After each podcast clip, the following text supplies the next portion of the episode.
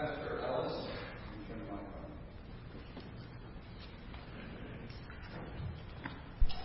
Thank you, Pastor Ellis. It's uh, good to be with all of you here today. And as the pastor acknowledged, these COVID times are strange times. So, strange is here to bring a message to you. There has to be some value of having such a name. And uh, every now and then it's evident. Let's hear God's word as we begin with Matthew 11:20. Our focus is going to be this morning particularly as we think of the heart of Jesus as you've heard the pastor already well prepare us in the worship.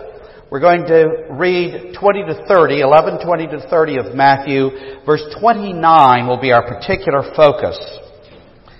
This is God's holy and infallible word. Then he, that is Jesus, began to denounce the cities where most of his mighty works had been done because they did not repent. Woe to you, Chorazin! Woe to you, Bethsaida! For if the mighty works done in you had been done in Tyre and Zidon, they would have repented long ago in sackcloth and ashes. But I tell you, it will be more bearable on the day of judgment for Tyre and Zidon than for you. And you, Capernaum, Will you be exalted to heaven? You will be brought down to Hades. For if the mighty works done in you had been done in Sodom, it would have remained until this day. But I tell you that it will be more tolerable on the day of judgment for the land of Sodom than for you. At that time, Jesus declared, I thank you, Father, Lord of heaven and earth, that you have hidden these things from the wise and understanding and revealed them to little children. Yes, Father, for such was your gracious will. All things have been handed over to me by my Father, and no one knows the Son except the Father, and no one knows the Father except the Son, and anyone to whom the Son chooses to reveal him. Come to me, all you who labor under heavy laden, and I will give you rest. Take my yoke upon you and learn from me, for I am gentle and lowly in heart, and you will find rest for yourselves. For my yoke is easy and my burden is light. This is the word of the Lord. Thanks be to God. Let's pray. Our Father, what a joy it is to gather as your people here, live streaming, together with the saints throughout the world, to give you praise and to hear your word. Be pleased, Father, by the self same Spirit that gave this word to take it home and to make it real in our hearts and lives. In Jesus' name, amen. Dear congregation of the Lord Jesus Christ, I am gentle and lowly in heart. We just heard from Matthew 11:29. These astounding words, as I trust we'll see together, are at the heart of the most appealing invitation ever uttered. Now I should note at this point that I'm particularly indebted in this sermon to Dane Ortlund's new book, Gentle and Lowly, The Heart of Christ for Sinners and sufferers, and I commend it to you. I've never ever done so in an introduction to a sermon before, but it's that powerful a book. Well, these few words, that our Lord is gentle and lowly in heart, are so remarkable because they reveal the very heart of our Savior. Charles Spurgeon notes that only here in Matthew 11:29, in all the gospel accounts, does Jesus himself open up to us his very heart. For him to say, I am gentle and lowly in heart, is for our Lord to tell us what he is at the core of his being. In essence, fundamentally. We note here that biblically, heart is Not something as, that's opposed to head, as we sometimes popularly take it. Rather, in the Bible, Old and New Testament, heart includes head and means not only the emotions, certainly it does mean that, but the whole of the inner man, who we are on the inside. And the words Jesus chooses to tell us who He is in heart, especially in this context, are wonderful and encouraging. More than we could ever hope or imagine. So here at the end of Matthew 11, Jesus reveals to us His very heart. That's our theme. Jesus reveals to us His very heart. And here's what we're going to look at this morning. First of all, He's gentle. Secondly, He's lowly. Third, He is inviting. He is gentle. He is lowly. He is inviting. So first of all, we say Jesus, after pronouncing woes on the believing cities of his day that we saw in the beginning of our reading in verse 20, and declaring in verse 25 and following the inability of those wise in their own eyes to know the Father, he turns, Jesus turns in Matthew 11:28 to his beleaguered disciples and he says, I am gentle in heart. To the likes of us sinners and sufferers, this is a surprising word. We might expect Jesus as the one who reveals the Father to say something else, given that He's Jesus come in the flesh. Now let me just pause and say this. You as a Christian understand that this is God come in the flesh. Now unbelievers may say that Jesus was a, a great teacher, a great prophet. And so in the world, to say, as many would say, well, Jesus is gentle and lowly. Of course, that's what we expect. That's an interesting perspective because they don't think he's God. They think he's just a nice man, maybe a pushover, kind of a pansy, an easy touch or mark. But you know him as God come in the flesh. You know him for who he is. And so when he says here that he's gentle in heart, you might expect him to say, as a believer, that he's exalted and dignified in heart. Or truth be told, austere and demanding in heart, as sadly we often see him this way. But no, we're told not even that he's joyful and generous in heart, but that he's gentle and lowly in heart. He possesses and embodies a glory and even a grandeur. But you might say, well, that seems a bit at odds with gentle. We know him as very God, a very God. And we just confess that he ascended to the right hand of the Father.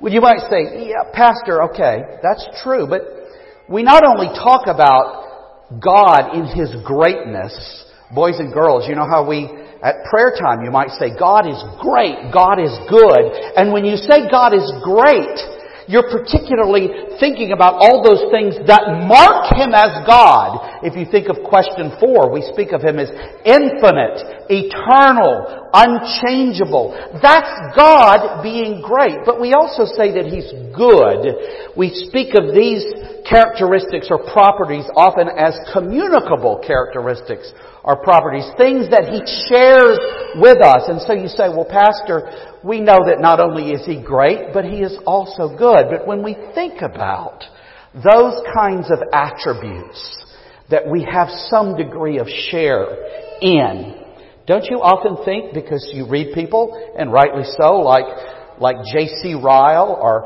R.C. Sproul, and you think about Jesus being holy. In fact, if we were to play a word association, and I were to say, tell me what characteristic pops into your mind when I say God, you're likely to say holy. You're not wrong. You get what I'm saying. You're quite right.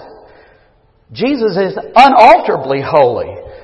But I think we often think that He must, if He is, and we know He is, he must be repulsed by sinners. Even justified adopted ones. Sometimes I ask people this in counseling. They're really struggling. And I say, do you know God loves you? Yes, Pastor, I do know that. I do know that in all these difficulties. And I say, do you think He likes you? And they start thinking about how they experience, how we experience things. Because we like to say this sort of thing. Well, I know God told me to love everybody and I'm trying to, but there's a lot of people I don't like. Is that the way you think God regards you? Is he kind of holding it, you know, he's declared you righteous and you have the righteousness of Christ. The glorious exchange, as Luther has said, has occurred. Christ has taken your sin, all your sin, if your hope and trust is in him, and given you his righteousness. So you're washed in the blood. You're robed in his righteousness. You're as righteous before the throne of God if you trust Jesus as is Christ himself. But do you think God says, well, I know all that, but you kind of disgust me. That's not what we see here. That's not what we see here. Certainly, the Pharisees, in presenting God to Israel, depicted him somehow, somewhat in this way, because Jesus himself in Matthew 23 says that they that the Pharisees laid unbearable burdens. Matthew 23, 3 and 4 upon their hearers, and they would not lift a finger to make it less. Well, let's drill down just a bit in the statement, I am gentle. The Greek word translated gentle in the ESV here in our text occurs just three other times in the New Testament. Now you've already, thanks be to good worship leadership, heard one of them, right? In the first beatitude. That's one of the three other uses, Matthew 5, 5, in which we're told that the gentle or the meek will inherit the earth. Now, here's a, here's a clue that Christianity, the kingdom, stands things on its head because you wouldn't think that the meek are going to inherit the earth. I mean, if you look without eyes of faith, if you just look at the world, if you watch the news, if you go online, it looks like the greedy and rapacious are inheriting the world. They're grasping it and they're holding on to it. And the meek are off being just dispossessed and having nothing. But that's not what the truth is. The meek will inherit the earth. And then another usage of it is in Matthew 21, 5, quoting from Zechariah 9, 9, that Jesus is coming to you humble, there's the word, and mounted on a donkey. The triumphal entry.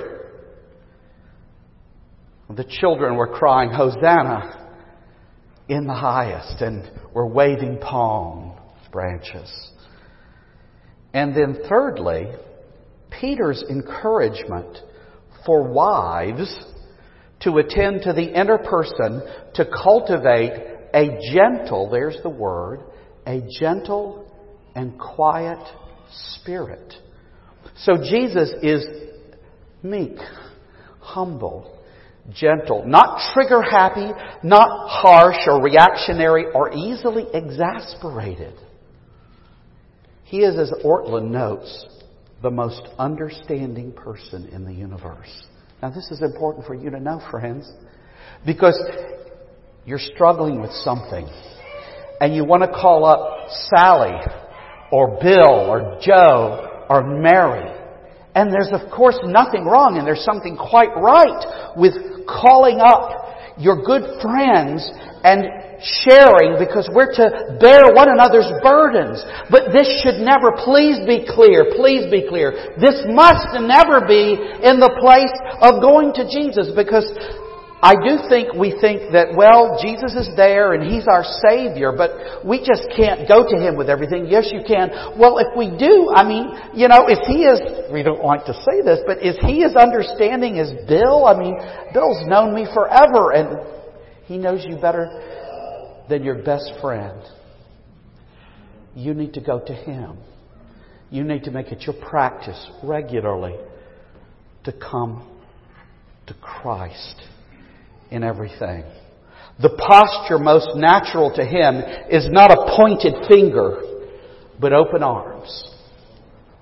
Open arms. And two little further considerations under this point, which is the longest point. Don't get too nervous here. We're drawn to Him and Him to us. This gentle Savior draws us to Him and Him to us. The us to Him part seems obvious enough, right? But you need to know this too. No matter how gruff or tough you may be, in your deepest distress, and I've seen some guys who are pretty tough, who are pretty resilient, but when they were really down, they appreciated, they appreciated this gentle Savior who reaches out, who reaches out in His love to lift us up, to bring us back. And don't you know, too, when you think of that or calling a friend or difficulties, don't you know when you wander away from the Lord, maybe you haven't been reading the Bible, you haven't been seeking Him in prayer, you haven't been fellowshipping in the congregation or live stream, you haven't been using the means of grace, you've just been out there kind of drifting. Don't you have the distinct sense that when you come back, He never went anywhere? He was there, like the father looking for the prodigal. The prodigal is the one who's gone out and around and about and up and down, right? The father is looking and he runs to meet him.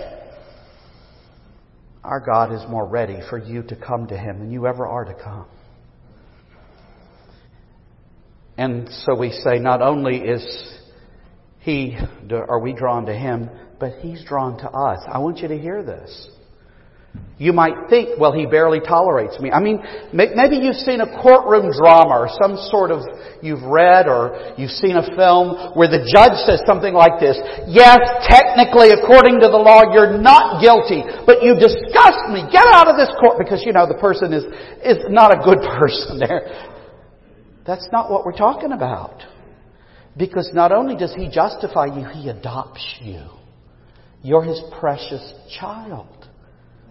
And I'm just touching the hem of this garment.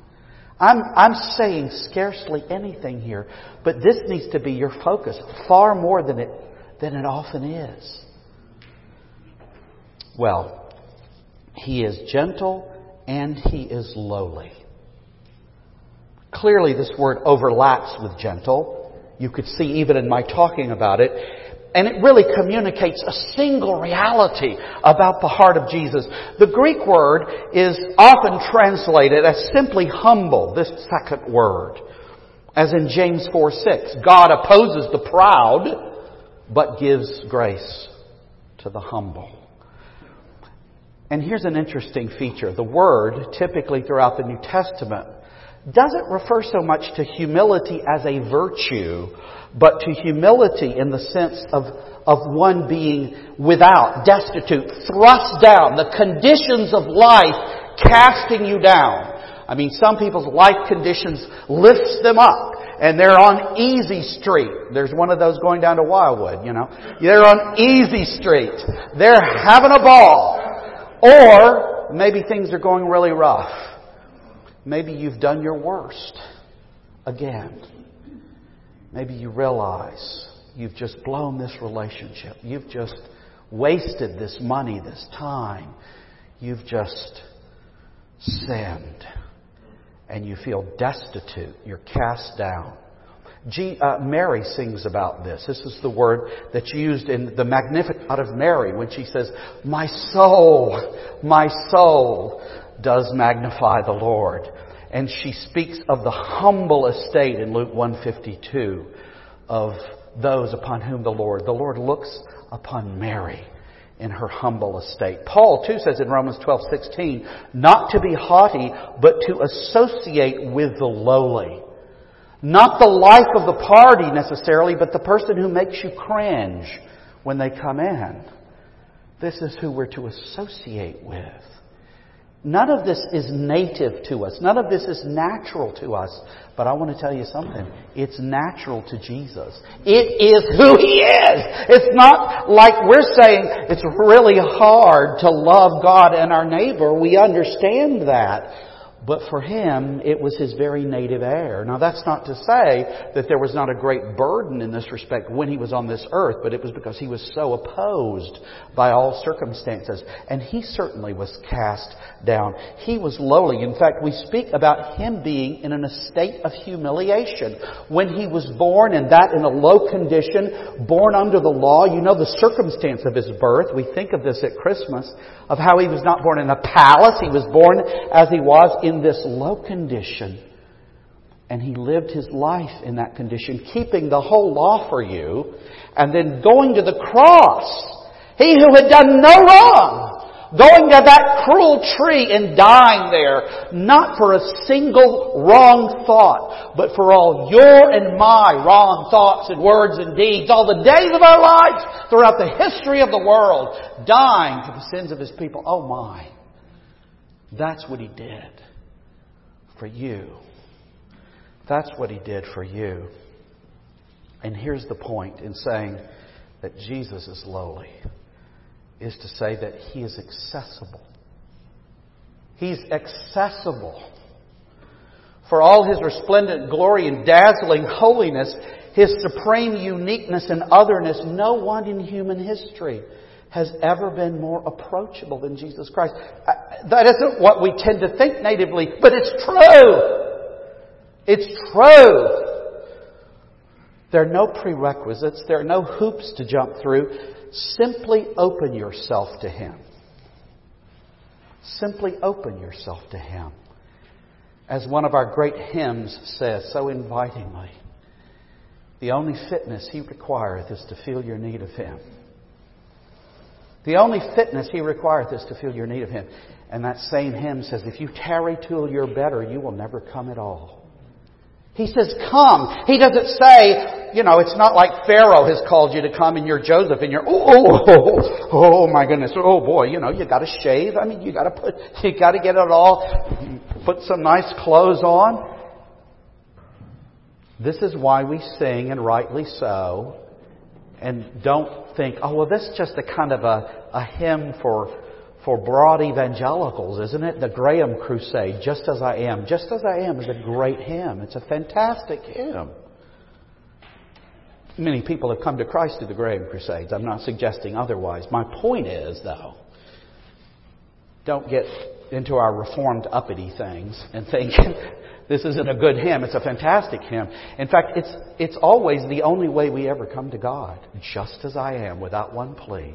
But that thy blood was shed for me. And as thou bidst me come to thee, I come. O Lamb of God, I come. Well, how do you come? Do you say, oh, you know, uh, because I've been a child for some time and I've lived a fine, upstanding life. I mean, is that what we sing now that you've been a child of God for many years? Maybe you don't remember a time when you didn't trust Him, and praise God for that. But we always and only and ever come just as I am. And here's the thing, and I really appreciate the pastor already pointing this out. We said that during his time of humiliation, he was particularly in a low estate, but he's now in exaltation. And so you say, well, at the right hand of the Father, in exaltation, maybe he's not gentle and lowly.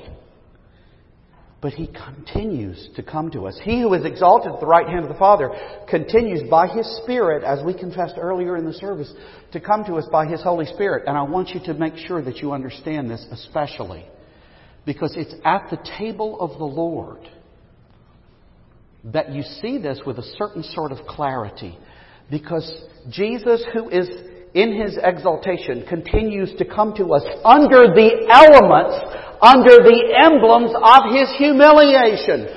The pastor stands there and he says, his body broken for you, His blood shed for you. That is the very height or depth, depending on how you want to look at it, of His suffering. That's the very nadir, the low point of his humiliation. But he continues, though he's in exaltation, to come to you under the emblems of his humiliation at the table of the Lord. So he comes to you who are in your humiliation. You're now in your humiliation. It's not until the resurrection that you enter your exaltation. It's not just because you're having to sit here and listen to me with masks, though that may be a part of it, that you're in your humiliation. We all are. until Jesus comes again. That's when our exaltation begins. It doesn't even begin at death because those who are dead are better. They're with Christ, but they don't have their bodies. And it's at the last day that we'll be body and soul reunited to be forever with the Lord. Aren't you looking forward to that? But until then, until He comes, we have the preaching of the Word. We have the administration of the sacraments. And now, especially, we're thinking baptism is His putting His seal upon us and saying, You're mine. Though you're, though you're natively a miserable wretch, I wash you, I robe you, you're mine. And the table, He says, I continue to come to you, I continue to give you grace. That grace that I achieved in my humiliation. That salvation that I won for you. Here, take and eat. Partake and eat. He wants to sup with us. He's exalted, we're lowly, and He wants to sup with us. So when you failed again, when you've done your worst, you've blown it big time, know that He's accessible. Know that He's accessible. This is so irresistibly attractive, especially in one so great. Thomas Goodwin said, we're apt to think that he being so holy is therefore of a severe and sour disposition against sinners. And in fact, if we just had, if you will, if we just had the kind of natural revelation, what do we get? Genesis, uh, Romans 1 and 2 tells us that, that God has revealed those invisible qualities. So, so there's a sense in which, though we push that truth down in unrighteousness, there's a revelation of God's just character. We can see that we're sinners and that we're justly condemned. He, he writes the works of the law even on the hearts. But the gospel, in other words, if the Bible didn't say, if Jesus didn't say, I'm gentle and lowly in heart, I could never come to you here and say it. It's audacious. I couldn't make this up. How would I dare say such a thing? I, I couldn't. I, I maybe could say you're all sinners and we're all sinners and we're going to hell. That's really all we can say. But the gospel says far more. But it doesn't just say, well, we're redeemed sinners and, you know, though God doesn't really care for us that much, He's going to take us up there and we'll be okay. He will in heaven. But the other hymn writer, another hymn writer, Toplady says, more happy there, but not more secure. The righteousness that we have right now is a perfect righteousness. We will not be more holy in heaven in the sense of having a perfect righteousness. We'll be personally thoroughly holy, and I know you long for that day. But right now, you have a perfect righteousness if your faith and trust is in Christ. I should pause here just to note this. Jesus does not show himself as gentle and lowly to all in an indiscriminate way. That's pretty clear if you go back to verse 20. He does not present himself this way. He's not mushy and frothy. He doesn't present himself this way to those who remain stubbornly impenitent. That's what the woes pronounced on the cities of his day are. He's saying, these cities would not believe in me. If you will not believe in Christ, if you will not trust Him, you will not know this gentle and lowly heart. You need to come to Him. You need to come to Him. Calvin says, when we come to Him, we know the Father as our Father, no longer as our judge. But we must mention this. Matthew 11, 21 and 24, He shows Himself as judge to the persistently unbelieving. Matthew 11, 25, from those who fancy themselves as wise and understanding, not needing Jesus they don't see him this way. But for the, for the penitent, for those who will believe and repent, his heart of gentle, lowly embrace is never outmatched by our sin. He is accessible. This gentle, lowly descriptor, just this last little point on this, this gentle, lowly descriptor is not how he occasionally acts, but it is who he is. And so we see finally that this gentle and lowly one is so inviting. He appeals to sinners and sufferers, to all who labor and are heavy laden. Is that you? Do you know what it means to, to labor, to be heavy laden? Partly it's to see our sin. To those who see their sin and know their sin and feel their sin, feel the weight of that sin. He says, Come to me. And how do we come to Him? That's an interesting kind of thing. When He invites us to come or commands us to come as King, you can look at this in various ways. The question is, how do we come to Him? Because this is metaphorical. We're not literally, it's not a matter of literally walking up to Jesus, but what it means is we do, we're doing something in our hearts. It means we're resting in Him, we're trusting in Him. But again, we do this in no small measure through the means that He's appointed. We come to Him day by day when we pick up His Word or other good Christian books and we read them and we meditate upon them. And we see how much He loves us and our hearts are drawn to Him. Our hearts and lives are laid bare before Him and exposed and His grace is applied to us. And then we seek Him in prayer. And we come together as a congregation and we hear the preaching of the Word. And we take the sacrament and we sing praises. We've been doing it all in this service. All of this service, if you've been drawn near to Christ, if you found yourself resting in Christ, that's coming to Christ. And that's what you're called to do. Again and again and again. You see, if you've come, come again. If you've never come, come. Somebody asked me once, Do you believe in the second blessing? I said, Oh, yes, the third and the fourth and the fifth and the sixth. I believe in countless blessings. No, I knew what they meant, but, right! Never ending blessings in Christ. He is just what we needy most need. And you are needy, aren't you? You have a, a realization of the crippling nature of sin and suffering. Often when we see this, when we begin to see something of our need, we, we try to cure ourselves to deal with the, the heavy load of sin. And one path we go down is that we self-medicate with a lot of things. Food, drink, entertainment, sex, work, shopping. And my point isn't, is that all wrong? My point is, we look to those things rather than Christ. We come to those things when times are difficult, when maybe we're down We've lost our job. We're in relational difficulty and struggle. We're really struggling with a sin. On the other hand, that's one approach. But you say, well, I realize that. And I'm not, I'm not trying, I'm not doing that. I don't want to turn to those things. I'm just trying harder to be good, to do more, to be a good wife or mother as I realize where I fail, to be a good husband or father, but the harder we try, the more we fail. You've been there? The treadmill? You know that? Oh, I'm trying, I'm trying. To you, Jesus promises rest. Come to Him and rest. And what He wants you to do, you say, well, aren't we supposed to try? He wants you to live the Christian life in the mode of rest. He wants you to go forward resting in Him. That's how we don't just get burned out completely. All of us come to points where we see it coming, but we need to rest in Him. This has been a very challenging time. You might think, well, we have all this time off. And I've, I've dealt with a lot of people. I'm sure Pastor Ellis and others of you have talked with people, colleagues, coworkers, and you say, well, it's a great time to, to refresh because you can be with your family more, you can read God's Word more, you can read it together. But nothing is just automatic. Things get brought out. Problems surface.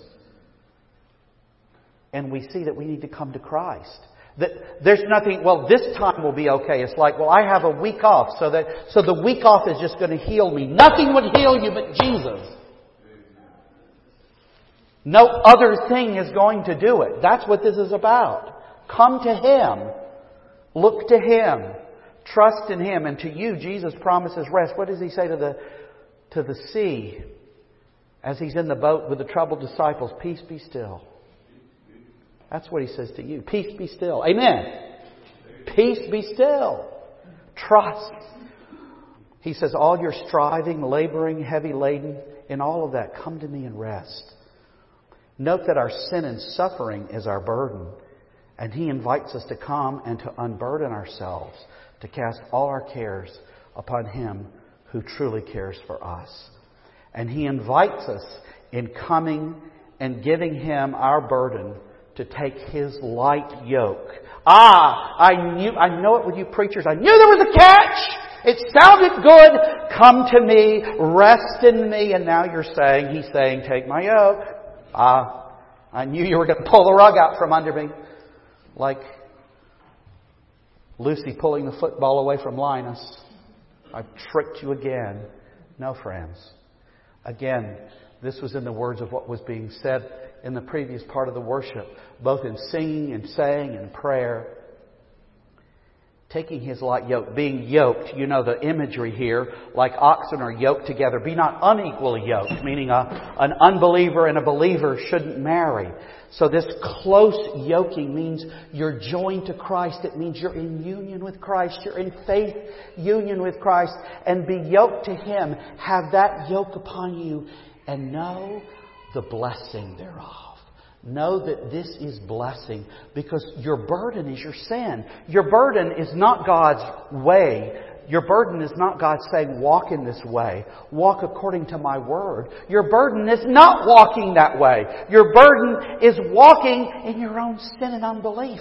But as you come to God and you take that light yoke upon you again and again, you know blessing, as John says, the law is not burdensome to those who love God.